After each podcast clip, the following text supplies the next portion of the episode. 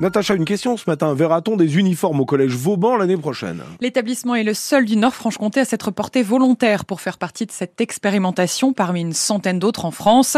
Un test d'une tenue unique qui doit gommer les inégalités entre les familles, c'est en tout cas le but. Certains sont convaincus, d'autres moins. Vous êtes allés poser la question à la sortie du collège, Emeline Bonavent.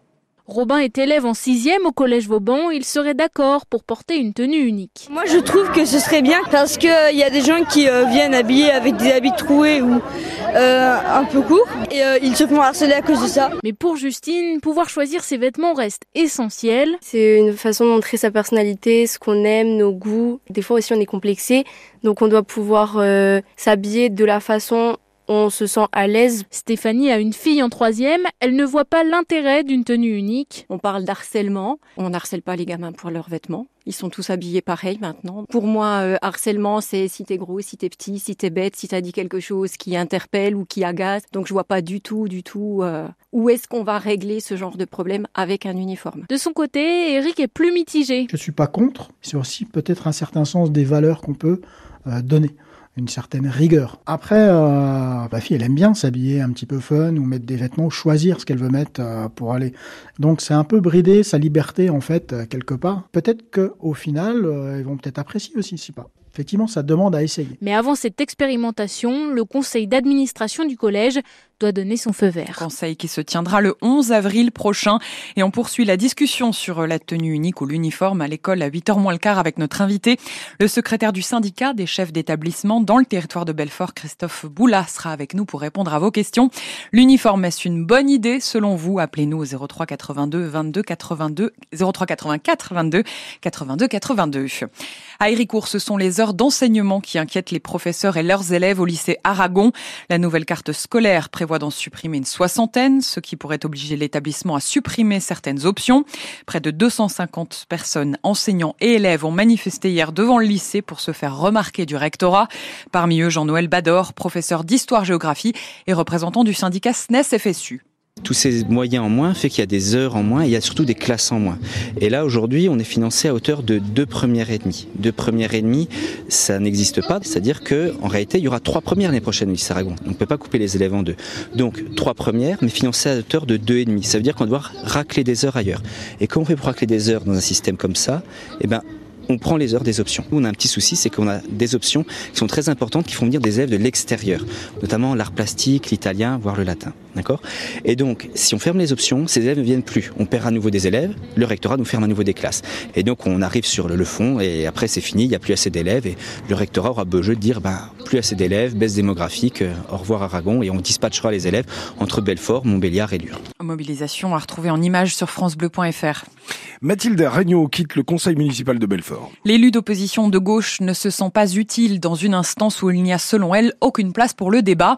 Elle quitte également sa fonction au conseil communautaire du Grand Belfort, mais reste membre de son groupe Belfort en commun. Ce n'est pas la fin de son engagement politique puisqu'elle reste l'assistante parlementaire de Florian Chauche, le député LFI du territoire de Belfort. Son témoignage est à retrouver sur notre site France Bleu. Dix jours après la levée des blocages d'agriculteurs un peu partout en France, les syndicats maintiennent la pression sur le gouvernement pour que les promesses deviennent des actes. Près de 150 producteurs de lait indépendants manifestent à Paris ce matin et prendront la parole devant l'Assemblée nationale. Adrien Lefebvre préside l'APLI, l'association qui les représente.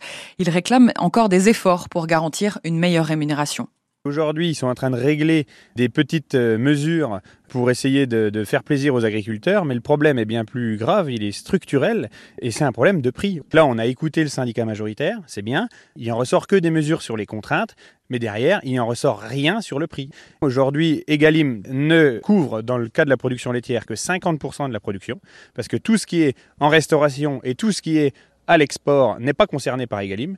Et euh, le problème de Egalim, c'est que c'est franco-français. Il nous faut un Egalim européen. Si on n'a pas ce genre de mesures, au moins au niveau européen, ben ce qui se passe, et c'est ce qui est en train de se passer aujourd'hui, c'est qu'on a du lait moins cher en Allemagne qui rentre en France parce que euh, Egalim ne s'applique pas dessus. Et donc nous, en fait, ce qu'on va gagner en plus sur chaque litre de lait, ben, de, l'autre côté, on va le reperdre en volume parce que c'est la concurrence des pays euh, limitrophes. Après une rencontre avec le Premier ministre Gabriel Attal aujourd'hui, demain c'est Emmanuel Macron qui reçoit les syndicats agricoles à quelques jours de l'ouverture du Salon de l'agriculture, comme chaque année précise l'Elysée. France Bleu Belfort Montbéliard, 7h35. L'usine McPhee pose ses premières dalles. Sur le parking du bâtiment qui doit être prêt dans une semaine, jour pour jour, cette usine géante sur l'aéroparc de Fontaine fabriquera de quoi produire de l'hydrogène pour des industriels. L'entreprise française pourrait embaucher jusqu'à 400 personnes. Le chantier qui avance comme prévu permet de valoriser des entreprises locales comme Purple Alternative Surface qui fabrique des dalles éco-conçues. Pierre Quinonero est son dirigeant. On est très fiers de vous amener ici sur un, chantier euh, réalisé par le groupe Colas, avec qui on a signé un partenariat euh, commercial depuis cet été. C'est un, partenariat qui est très important pour une petite start-up comme nous, euh, Belfortaine, parce que c'est un, grand groupe mondial, euh, premier groupe BTP français, et c'est sûr d'avoir le groupe Colas qui va pouvoir poser nos produits, présenter nos produits, en faire la promotion. Et donc c'était important bah, de, réécrire euh, l'histoire du parking de, la Mega Factory Belfortaine et de pouvoir euh, présenter nos produits sur, Belfort. Pour nous c'était un enjeu euh, de marque euh, et puis une situation, c'est-à-dire euh, Belfort. À retrouver en image sur notre site et notre application ici. Les premiers ouvriers doivent commencer le 4 mars et McPhee recrute encore.